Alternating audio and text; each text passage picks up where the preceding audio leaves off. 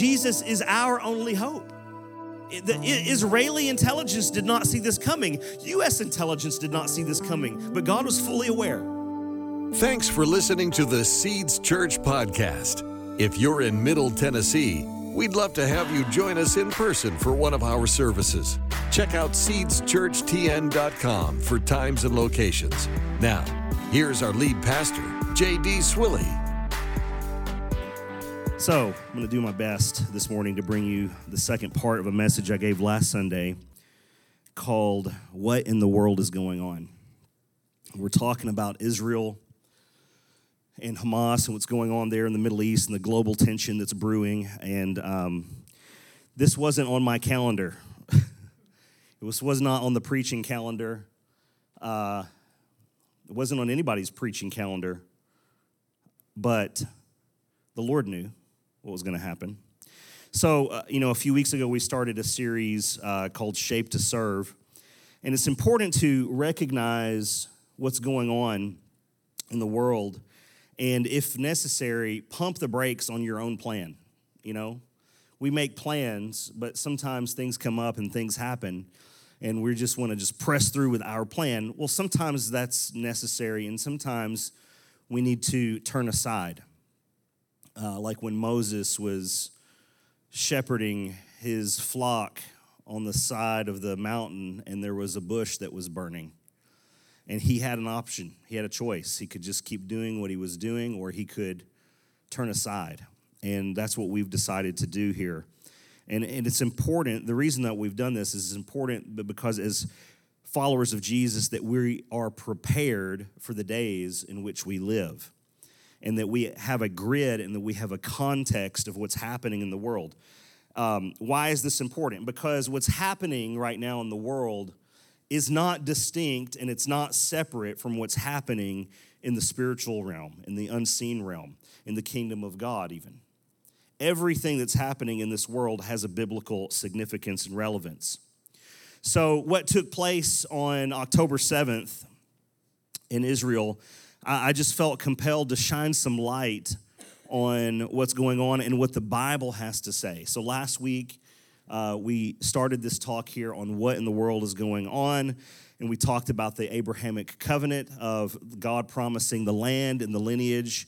And through in that land and through that lineage, the Lord would come.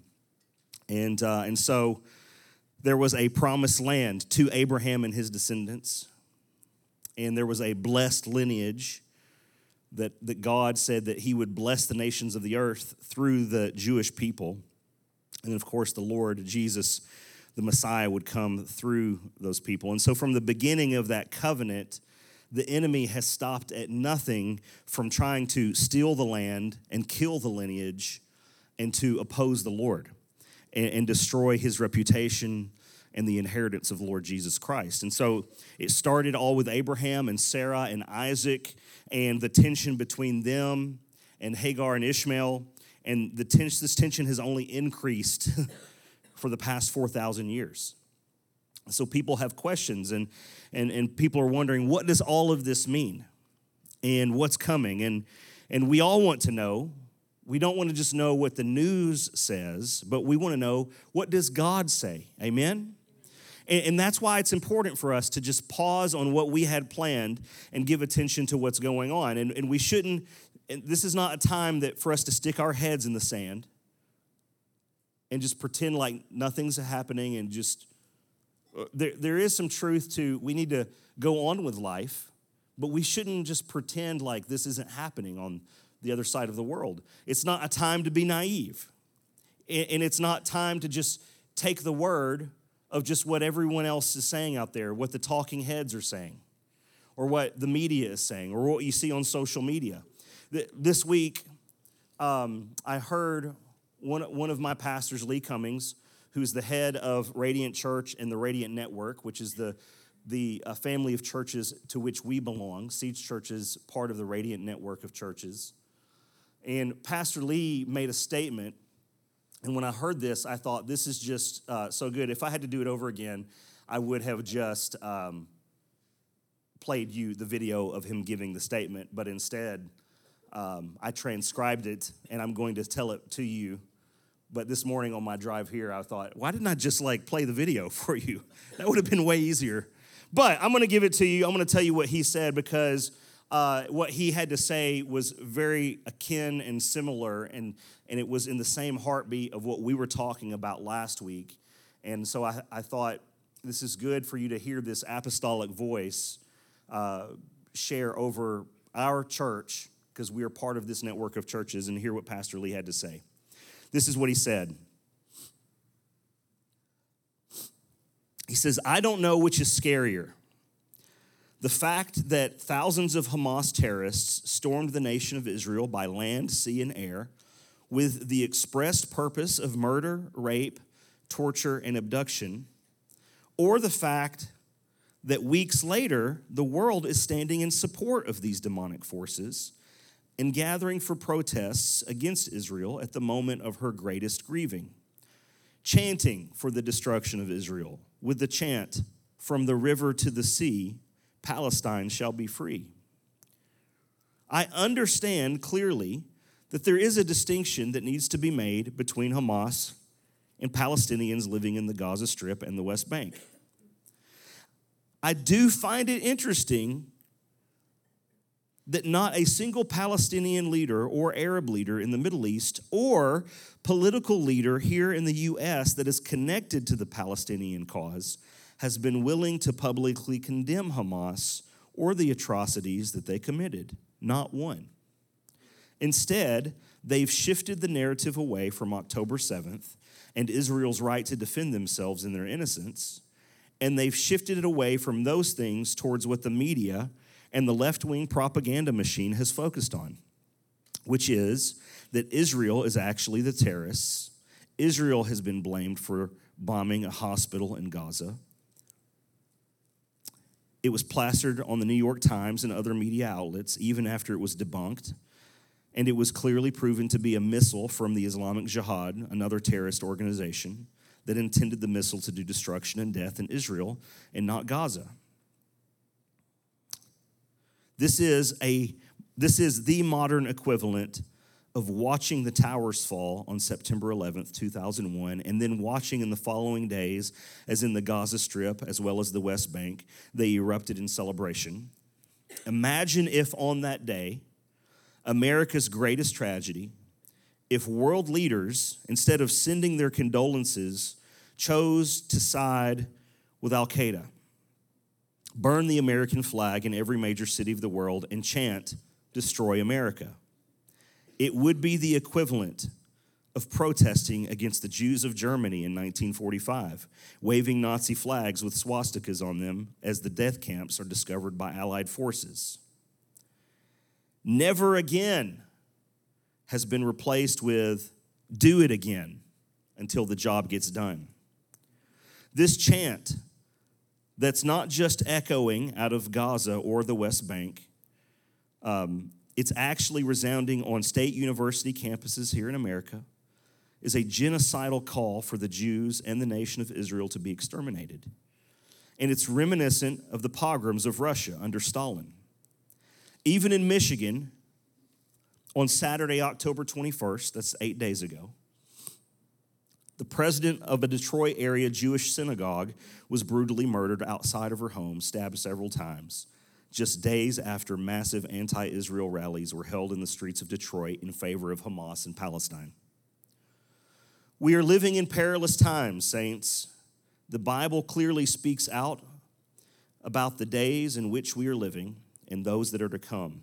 It is imperative that we clearly understand more than what is on the news cycle. We must see through the lens of this spiritual battle that is and that it will continue to be if you're looking for this thing to die down and go back to life as usual, you're living blindly to what is taking place around you. It's time to wake up and realize that the days in which we are living in are evil days.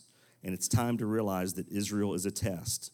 How we respond to Israel is how we respond to the promises and covenants of God. I thought that was uh, really well stated. Over the last few weeks, I've been observing what's been going on, not just there in the Middle East, but in our own nation and around the world. And I'm, quite frankly, I'm grieved by the lack of empathy for Israel. I've been grieved by the global support of terrorism. Even in our own country, I've been grieved by the silence of organizations, including many in the Western church. There have been pastors and leaders that haven't spoken out at all.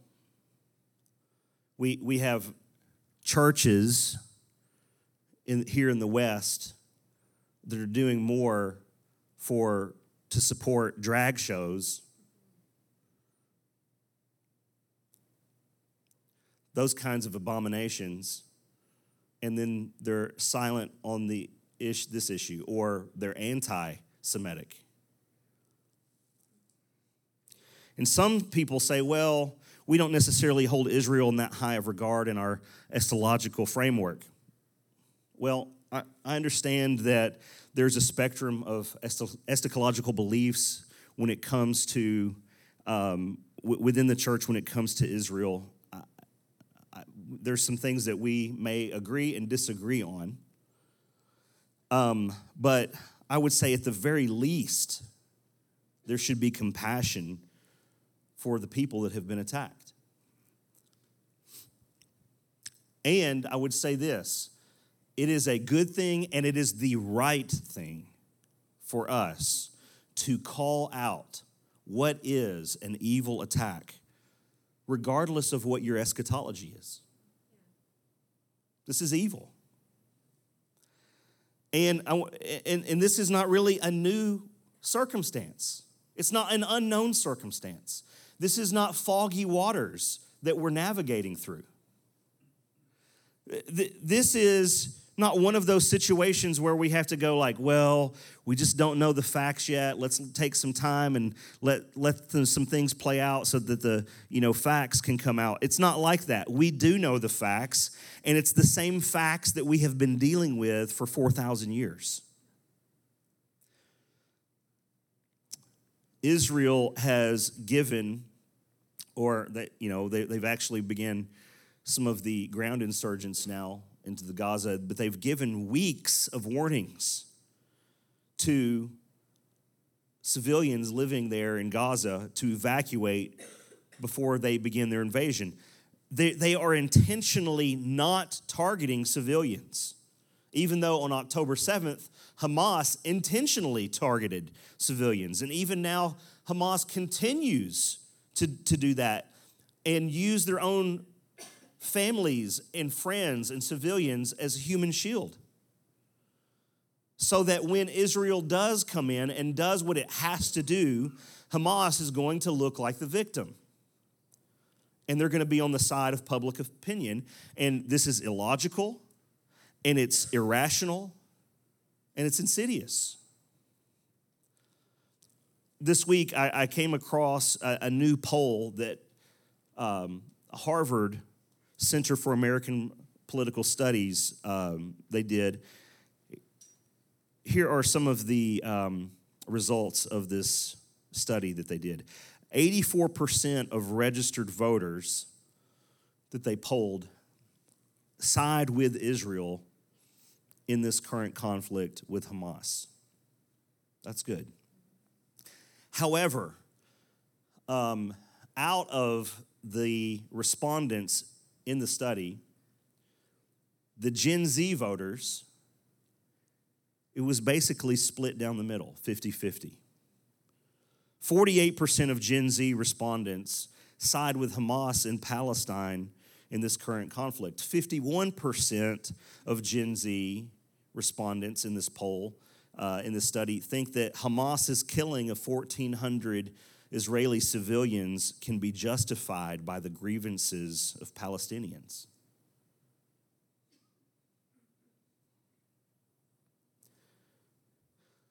I'm not trying to pick on Gen Z. I, have got children that are part of that generation, my own bi- biological children. But they have been blinded to the truth. They have been products of their environment. their parents, instead of raising them rightly, have just put devices in their hands and they've allowed TikTok to raise them, which is run by communist China. So, what do you expect? They've been blinded to the truth, they've been brainwashed, again, social media, they've been brainwashed by what their favorite celebrities say, and they've been brainwashed through the woke public education system. And I said something akin to this last week uh, that Hamas has been working on a strategy for a couple of decades of portraying themselves to the world as we're the victim and Israel is the oppressor. And that strategy is working. And here's why we know that it's working because you see groups like LGBTQ activists, uh, climate change activists, pro abortion activists, BLM activists, feminist activists. Um, they're all marching for Palestine and against Israel. Do you guys realize that that makes zero sense whatsoever? Why does it make zero sense? Because all of their woke values are antithetical to Islamic values. Yesterday at our men's breakfast, we heard an interview with uh, former Army Ranger John Lovell, who's um, a man of God, and uh, he was giving just his own some own insight into this. And he said, "This is probably not new information for many of us, but he says if some of these people who are protesting in favor of Hamas in Palestine were to go put boots on the ground there in Gaza and say, Here we are, we've been supporting you, they would be murdered. He says, They hate you. They hate you, and you are an infidel. It doesn't matter that you're marching for us, your values are antithetical to Islam. We hate you and we're going to kill you. And, and, and so what, what you end up with here is this social justice slash intersectionality train wreck. And, and these people think they just see a victim. They think they see somebody who they think is a victim, and without even thinking, without investigating the truth, they just go, Well, we're just gonna link arms with these people because they're a victim, and we're victims. Well, that doesn't even make sense. It's the same kind of nonsense that we see when, when feminists who have been uh, doing the work of, of trying to create, you know, equal everything for women, and now they have to go and support a biological man who's trying to compete in women's sports because now that guy has been painted as a victim. That makes no sense whatsoever. It is a completely broken ideology, right? And guys, uh, hang, hang with me here. We, we are going to open our Bibles this morning. I promise. We're going to open our Bibles and actually read quite a bit. So, but, but that ideology is backwards and it's broken. And, and so when it comes to Israel and Hamas and these other issues, these people are either they're completely deceived and they don't realize how mindless that they're being. Or maybe some of them are too proud to admit that they took the bait. And some of them are just caught up in the wake. They are, they are, like I said a couple weeks ago, they grabbed their inner tube and ran to the river, and they're floating just with the current of the river, not realizing it's headed to a very dangerous waterfall. They've got no idea what they're doing and they don't know the truth of the matter. Many of them, and again, I'm not just picking on Gen Z, but I, but this is like half of Gen Z, and there'd be a lot of others included in this that would be part of other generations. They've they're not thinking for themselves, and especially I would say the younger generations haven't been trained to think for themselves. They've not been taught to reason. They've not been given critical thinking skills. They don't know how to search for truth. All they know is what they have been spoon fed. And unfortunately, what they've been spoon fed is poison. So even even I want to just say this, just as as, as a, as a as a stance of principle, as we are raising Christian children, there is a a season where you do spoon feed them. And when we spoon feed them, we, we feed them the word of God, and that's not poison, that's life. But at some point, we still even have to teach our Christian children how to feed themselves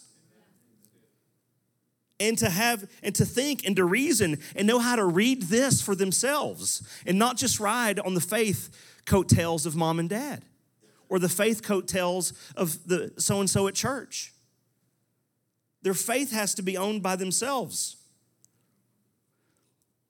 So, from a heart of compassion, not from a heart of superiority, not from a heart of pride, not from a heart of self righteousness, but from a heart of compassion. We need to pray for these people. We need to pray for Gen Z. We need to pray for anybody who has who have these, these broken and backwards ideologies. And we need, when we have the opportunity to help educate them or re educate them, all of these who are blind to the truth all of what's going on here, it far surpasses what we see in the natural realm. Everything that we see in the news media, it, it, it is approached from geopolitical viewpoints and the physical conflict and war. But as Christians, we need to realize what we see goes so much deeper than that. It, it's more than what's on the surface. This is an ancient spiritual and prophetic thing that's happening. And we need to understand what's taking place. The question is well, how? How can we understand? Well, by going to the Bible and knowing what it says, knowing how to read it. In a world where politicians don't know the answers, God does know the answer. God's word does. In a world where people are motivated by fear, because they don't know what's coming, we as the people of God can know what's coming and be motivated by faith. You can clap if you want to. You can leave your friends behind. Anyway. Um, last week we talked about some a little bit about what Islam says is coming. We talked a little bit about Islamic eschatology Today, I want to talk about the truth from God's word about what is truly coming. And we're going to talk today, what we're going to talk about today is really just going to be like picking up a stone and skipping it across the pond of just some prophetic scriptures. It's not going to be a deep dive. This is going to be like a Sam's Club or a Costco sample. You know, it's like, uh, it's like 12:30 on Tuesday. I'm going to get run through Costco and grab some lunch. You know, I'll thank you, thank you, thank you. No, I'm teasing. I know nobody in here has ever done that. Do this with me. Uh, let's pick up back where we left off last week. Go to uh, and turn in your Bibles to 1 Thessalonians chapter 5. And if you will, please just stand with me. We're going to honor the Word of God All right, First Thessalonians chapter 5. Uh, today, I'm going to ask you to read this aloud with me. These few verses here. We're going to start in verse 2 and here we go. The day of the Lord will come like a thief in the night. While people are saying there is peace and security, then sudden destruction will come upon them as labor pains come upon a pregnant woman and they will not escape. But you are not in darkness, brothers, for the day to surprise you like a thief. For you are all children of light, children of the day. We are not of the night or of the darkness. So then let us not sleep as others do, but let us keep awake and be sober. This is the word of the Lord. You can be seated. Lord, we just ask you right now, Holy Spirit, give us ears to hear what it is that you're saying. Help us as we look in your word for our lives to not try to conform your word to our lives, but we want our lives to conform to your word. We want to be shaped by your word. We want to be led by your spirit. Lord God, we want to make our hearts and our homes and this church an altar to you, God, an altar to remember who you are, to surrender everything that we have, and to sa- make the sacrifices to you that you've called us to make for the glory of your name. We want your presence to come and rule and reign in this church and in our homes. And we pray this in the name of Jesus. And if you agree, say amen. amen. The uh, Christian eschatology or the vision of the end times, the last days, is that Jesus is coming as King of Kings and Lord of Lords. He will judge his enemies and establish a kingdom that never ends. Let's look at this passage that we just read and, and some. We're going to read some more verses than what we just read. Uh, 1 Thessalonians 5, cha- uh, chapter 5, verse 2 In the day of the Lord. That's the theme. The theme is the second coming of Jesus will come like a thief in the night. While people are saying, there's peace and security. What's interesting is, I don't know if many of you know this, uh, it's not like a private thing, but there were actually peace talks happening between Hamas and Israel right before all of this happened. And Israel had, was going into a holiday, so there was peace talks going into a holiday, thinking, all right, this is going to be good. There's peace and security. It's everything's going to be great here. But it was all a smokescreen. It was all deception. And then it says sudden destruction. And that's exactly what we experienced on October 7th. It will come upon them as labor pains.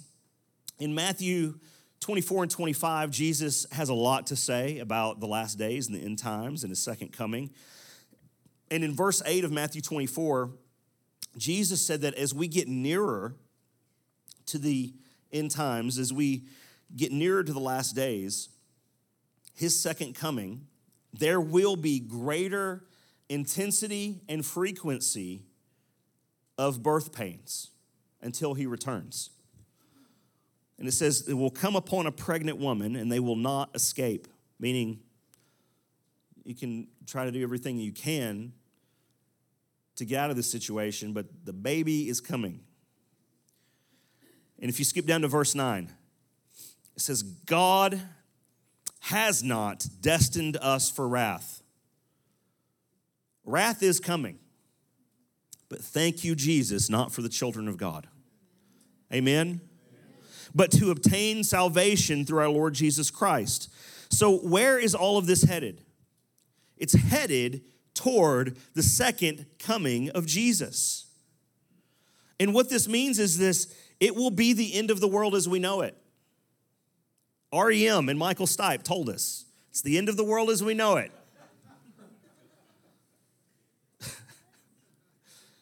For those who don't know Jesus is coming, it'll be the worst day. For those of us who do know Jesus is coming, it will be the best day. Jesus is our only hope.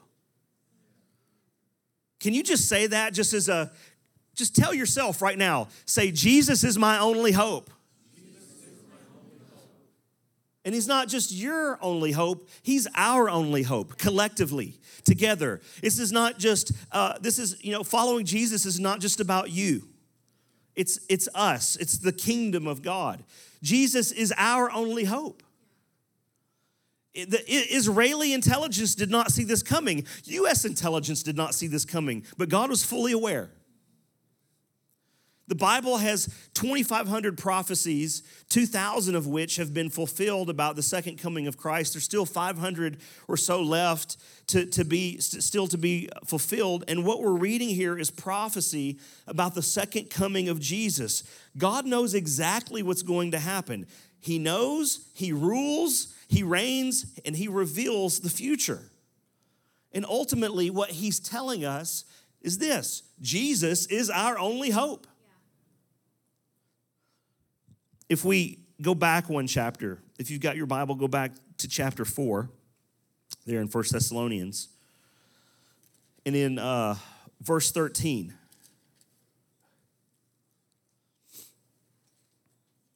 says, And now, dear brothers and sisters, we want you to know what will happen to the believers who've died. So uh, I'm going to read this here to you in the New Living. It says, uh, But we do not want you to be uninformed.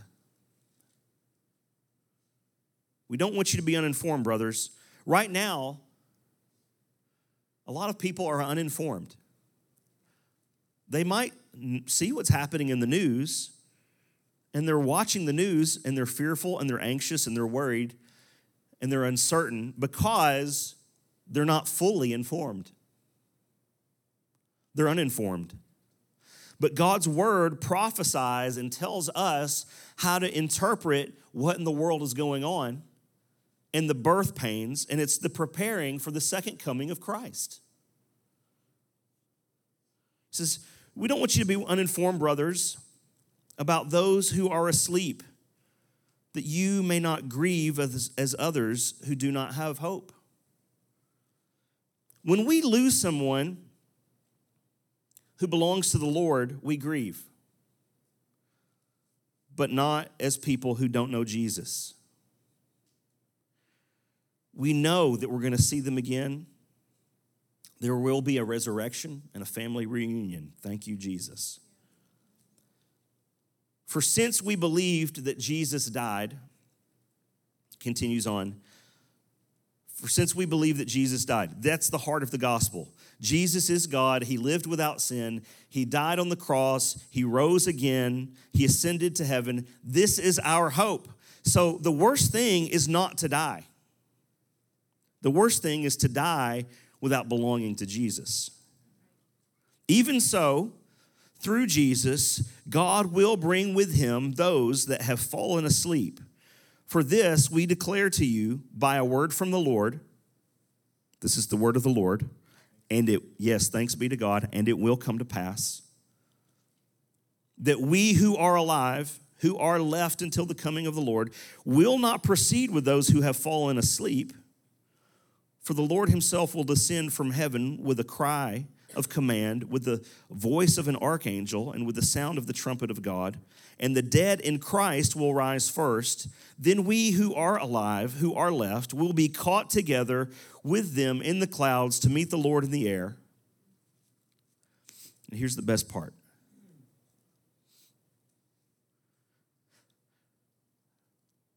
So we will always be with the Lord.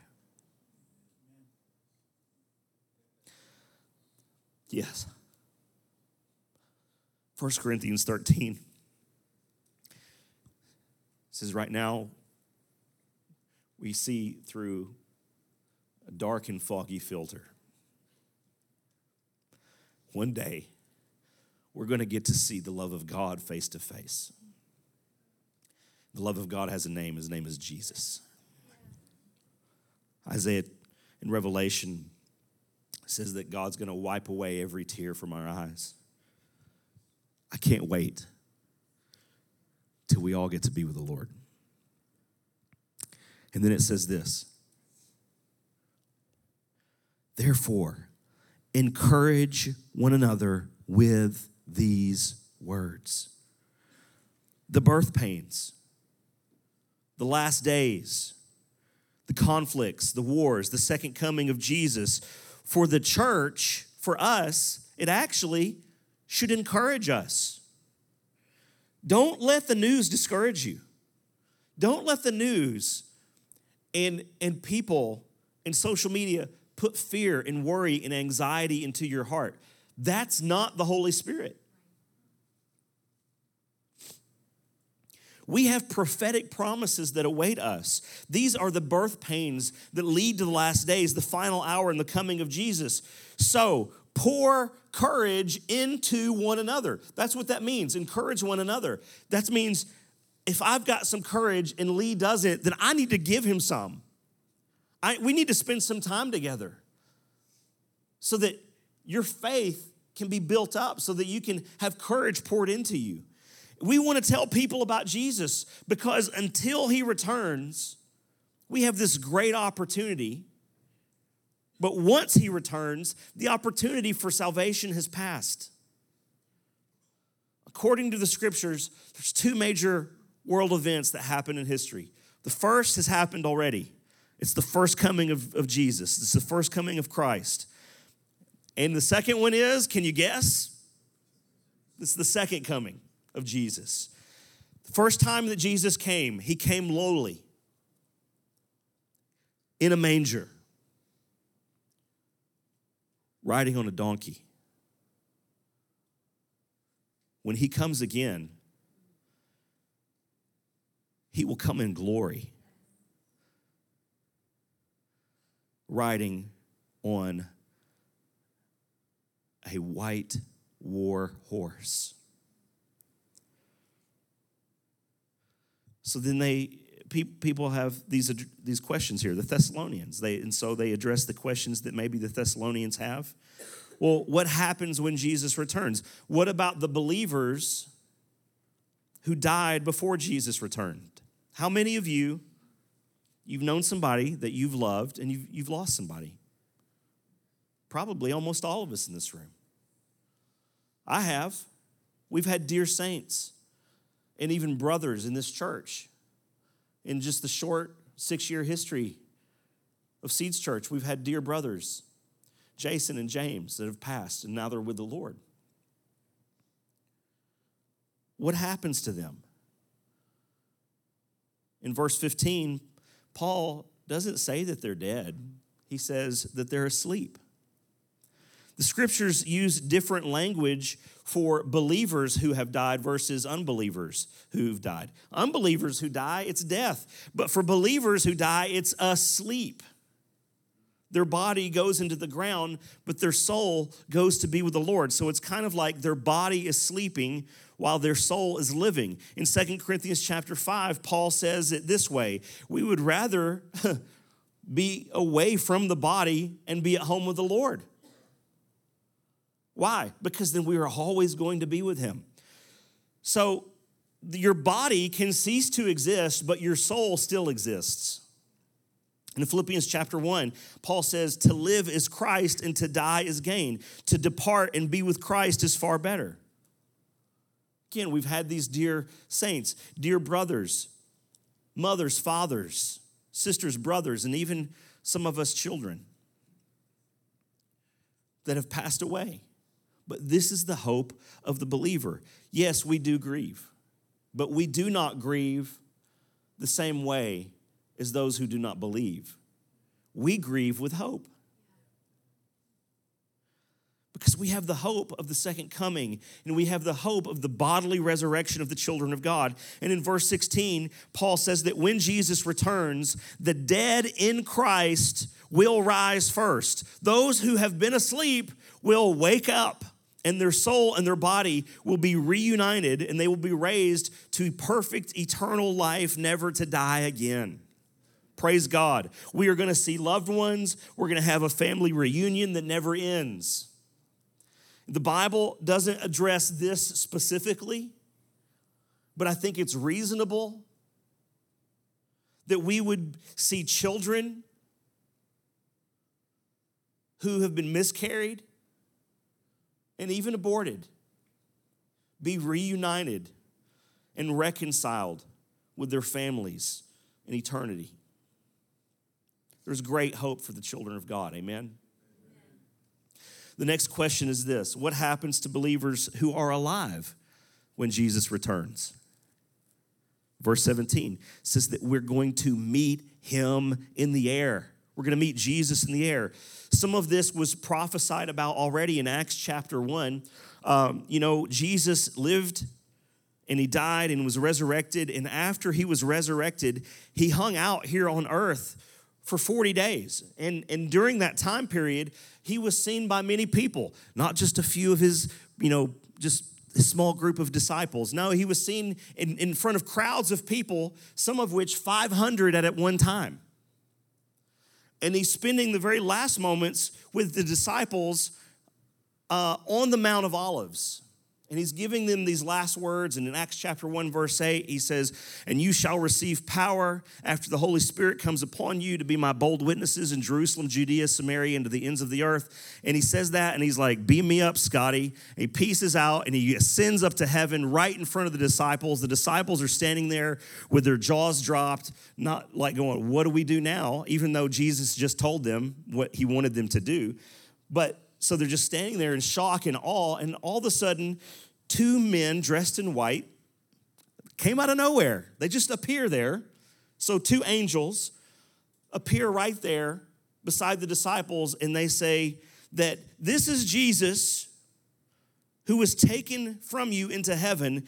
He will come in the same way that you saw him go into heaven. And this is the prophecy that's given here in 1 Thessalonians chapter 5. Verse 16 says that Jesus will come with the commanding cry, with the voice of the archangel. An archangel is like a military term for senior warrior. When Jesus returns, he's not going to come lowly, but he's going to come in glory. Not to die, but to slaughter his enemies.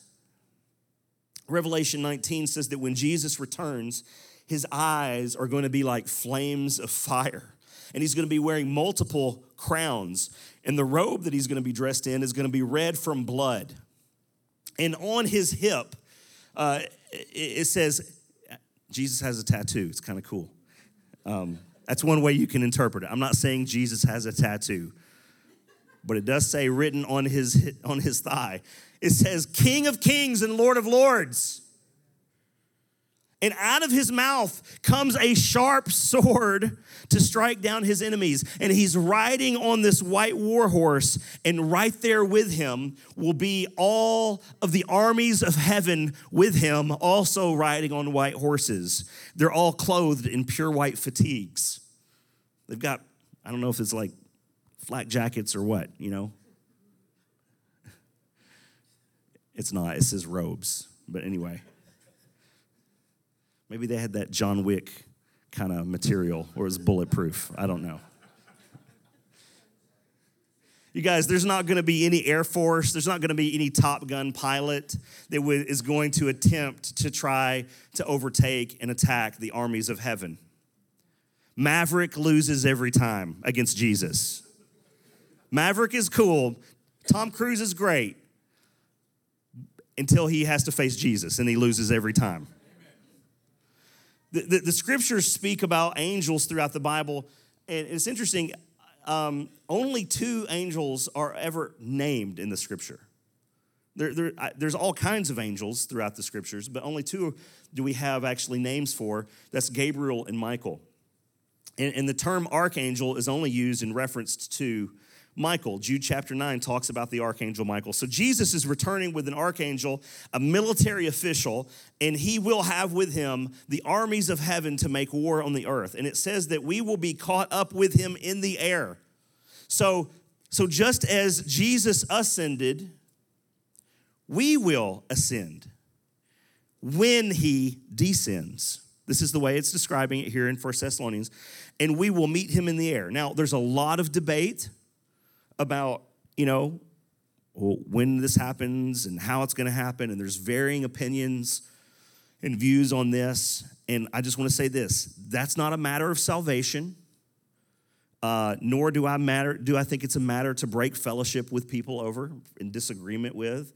Well, this church over here believes this about the rapture, and we believe this about the rapture, and, then, and they're like, okay, cool, great.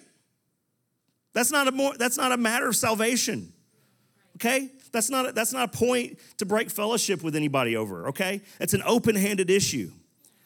It, here's the deal I'm hoping for a pre tribulation rapture. But when I read the scriptures, when I, and I say this, I'm hoping for that. But when you, when you realize that that's a pretty new doctrine of the church, it's not even 200 years old. Pre tribulation rapture is, is not even, it's not even 200 years old. And when I read the scriptures and I read what Jesus says in Matthew 24 and 25, I'm hoping for a pre tribulation rapture, but I'm preparing for a post tribulation rapture. So, all of this begs the question Are we living in the end times? This is interesting. I saw this this week. Pew Research study came out. Uh, this, this came out right before um, the attack on Israel uh, I don't know right before it. It, came out sometime before. It's likely if they were to do this study again, the numbers would be a little bit different. This was uh, a poll of non Christians and Christians all in the US.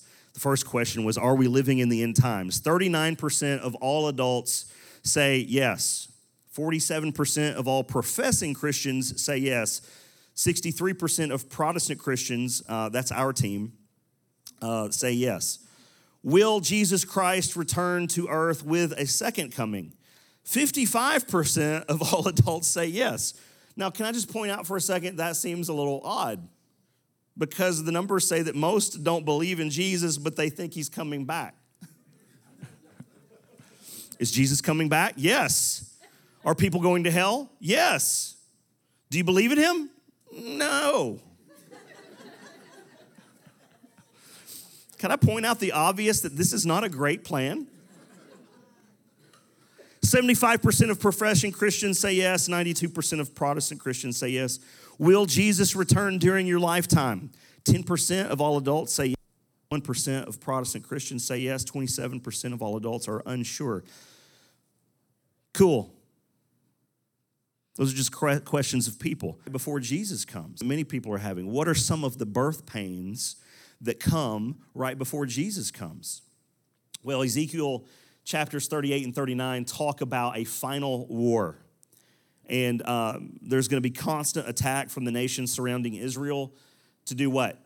To steal the land, to kill the lineage, and to oppose the Lord. So far, this has been a 4,000 year war on the Abrahamic covenant.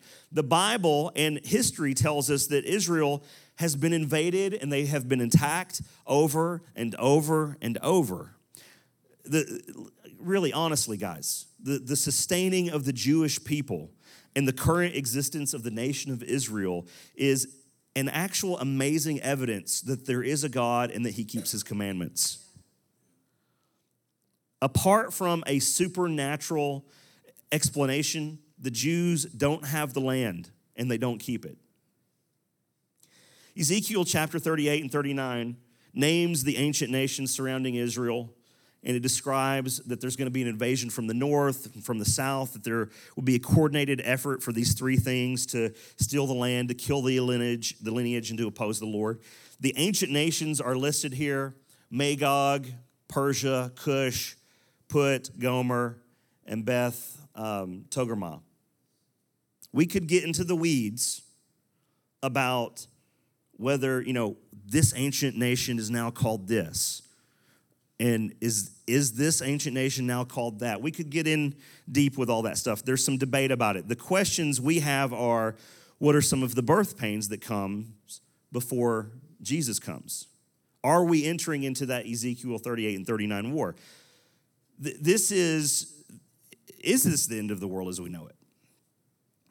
And, and listen i could turn this entire back wall into an end times timeline and give you all the explanation of what I think is going to happen. You know, people have been doing this my entire lifetime. And, and, tell you all these what these passages mean. But it, it seems like the target keeps moving a little bit. And so the answer is, is this we don't know exactly. Israel has been attacked and invaded so many times, and we've not gotten there yet. Even in these days, that we're reading about here. The Thessalonians are wondering, are we there? Thousands of years later, 2,000 years later, we're wondering, are we there yet? We're feeling a lot of birth pains and we're wondering, is it time? What we do know is this the evil, violent, murderous spirit of Hamas, which we talked about last week. Hamas is, is of course, the name of this terrorist organization that operates out of the Gaza Strip. But it's more than that. It's, it's an Arabic word that means zeal, and it's a Hebrew word that means evil violence. We know that this evil, murderous, violent, wicked spirit is going to be working through these nations and also probably other nations who align themselves with these other nations to do the same thing that it did in the days of Noah. To do the exact same thing that it did in the days of Ishmael. To do the exact same thing that it did in the days of Moses and the Egyptian empire. and Haman in the Persian Empire, the days of Jesus in the Roman Empire. In the 1930s and 40s during the Third Reich. And we can just keep adding about probably eight other names to that list throughout history that this wicked, evil, violent, murderous spirit has been trying to do, and that is to steal the land, kill the lineage, and oppose the Lord, stop the will of the Lord Jesus, the God of Abraham, Isaac, and Jacob. In Ezekiel 38, 39, the scattered people of Israel have come back to their homeland. It looks as if they're going to have peace, but all these nations turn against them. It looks very bleak for Israel. It appears as if Israel will lose the land. It appears as if they'll be eradicated from the face of the earth. And it appears as if the will of the Lord will be thwarted. But the Lord intervenes and tremendous hope enters the picture. The Lord wins the war that Israel would otherwise lose because ultimately the land belongs to Jesus. Genesis chapter 12 says that the land belongs to the seed of Abraham. Galatians chapter 3 says that Jesus is the seed of Abraham. The land belongs to Jesus. He's coming back to the land of his lineage, to the descendants of Abraham, and he's coming as the Lord. That there will be a restoration of the land and there will be a revival among the Jewish people. Paul talks about this in Romans chapter 11. Israel has been a branch that has been broken off of the trunk of the olive tree, the tree of life, which is Jesus. And they, they have broken themselves off, but many will turn back toward Jesus. And just like we, Gentiles, have been grafted onto the tree of life, they too will be grafted back onto the tree of life. Praise God. So, what in the world is going on? Birth pains, war, conflict, all with Israel at the center. And it will look like the Abrahamic covenant is coming to an end, like the spirit of Hamas is going to have its way. But Jesus wins. Every great superhero movie is just a ripoff of the Jesus story. The planet is in peril. It's dark days, it's the last hour. And then the superhero comes to rescue us. The supernatural hero, Jesus, comes to rescue. Have hope. Jesus is our hope. I'm gonna, we're gonna close here. Zechariah chapter 14.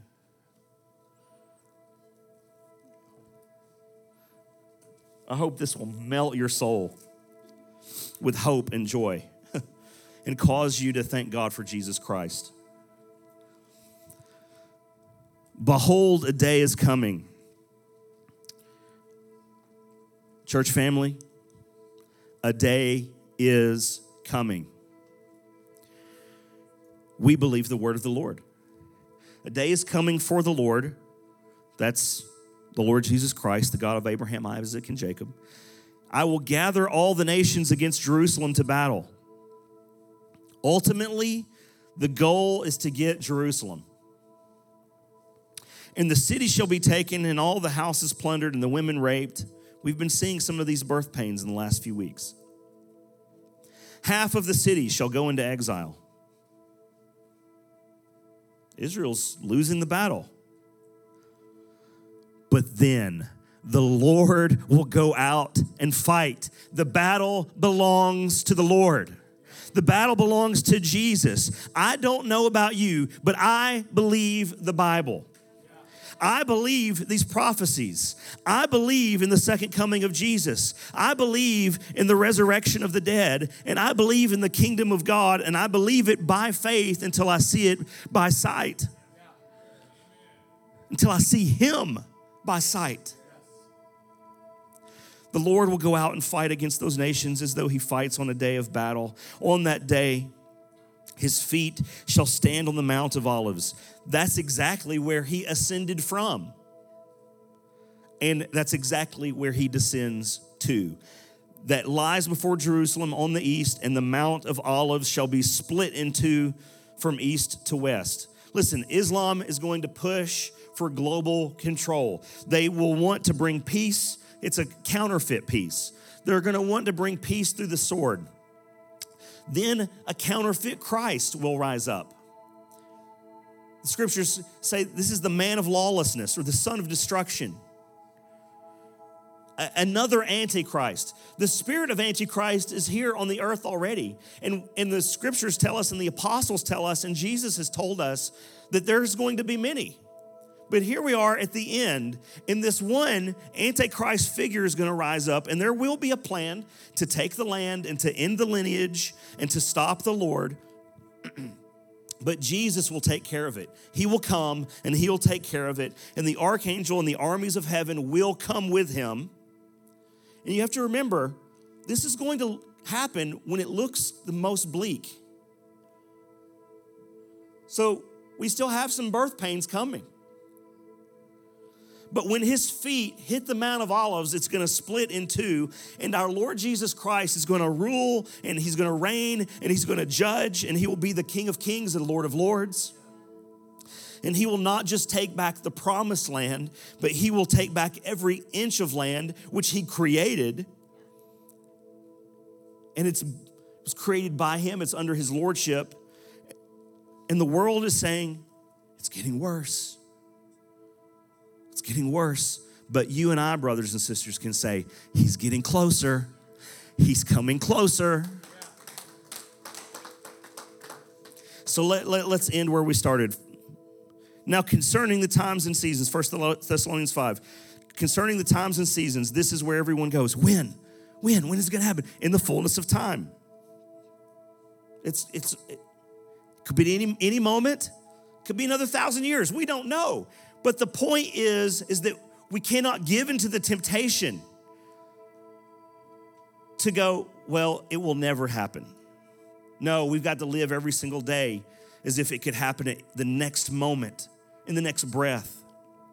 Brothers, you have no need to have anything written to you, for you yourselves are fully aware that the day of the Lord, that's the second coming of Jesus, will come like a thief in the night, completely unexpected. While people are saying there is peace and security, oh, finally things are good.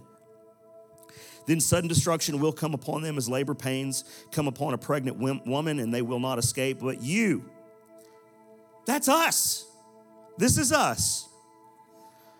Are not in darkness, brothers for that day to surprise you like a thief. For you are all children of light, children of the day. We are not of the night nor of the darkness. So then let us not sleep as others do. Let us keep awake and be sober. For those who sleep, sleep at night, and those who get drunk are drunk at night. But since we belong to the day, let us be sober, having put on the breastplate of faith. I trust Jesus, and I'm waiting for him. Let us put on the, the breastplate of faith and love. We are going to love each other because we're the children of God. And for the helmet, the hope of salvation. For God has not destined us for wrath, but to obtain salvation through our Lord Jesus Christ, who died for us, so that whether we are awake or asleep, we might live with him. Therefore, encourage one another and build one another up, just as you are doing. There's war out there, but there's worship in here. And we worship the one who wins the war. Praise God. Go ahead and stand up. This is, this is the hope of the believer.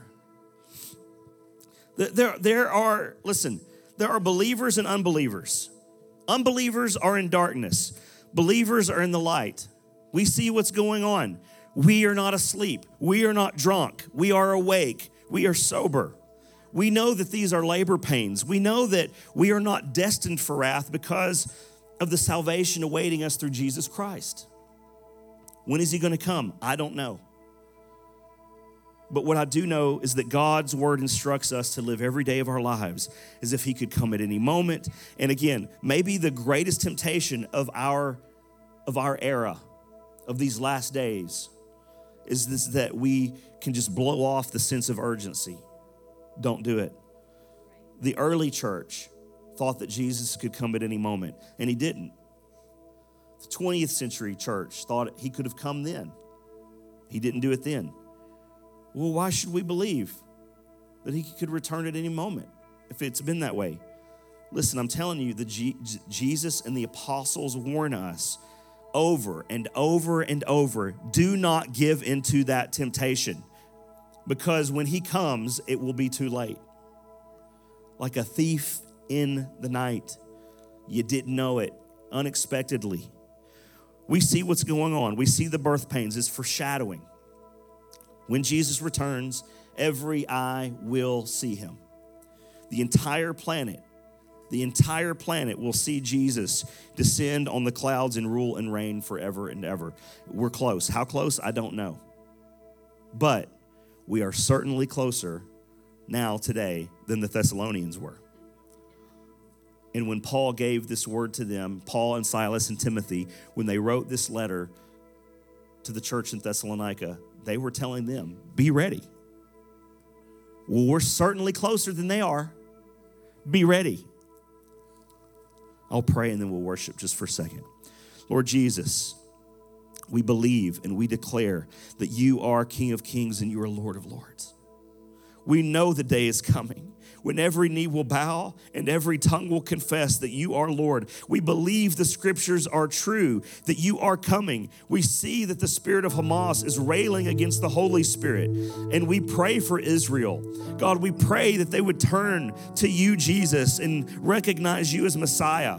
We pray for Hamas and the Palestinians and all those who are around the world, and even those of our next door neighbors, Lord God, who don't know Jesus yet. And we pray that they would see you, Jesus, and that they would repent and they would turn to you and they would give their lives to you. And before that great and terrible day comes, they today would not wait any longer to bow their name to the name of Jesus.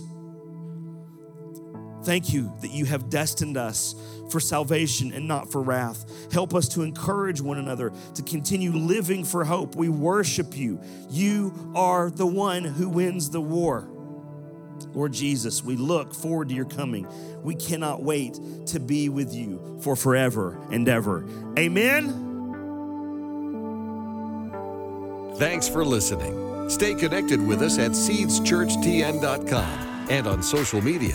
Our mission at Seeds Church is to help people discover who God created them to be and equip them to do what He called them to do. One of the easiest ways you can help us accomplish our mission is by simply sharing this podcast. You can do so by subscribing, leaving a review on iTunes, or sharing it with your friends on Facebook. Thanks again for listening. We hope to see you soon.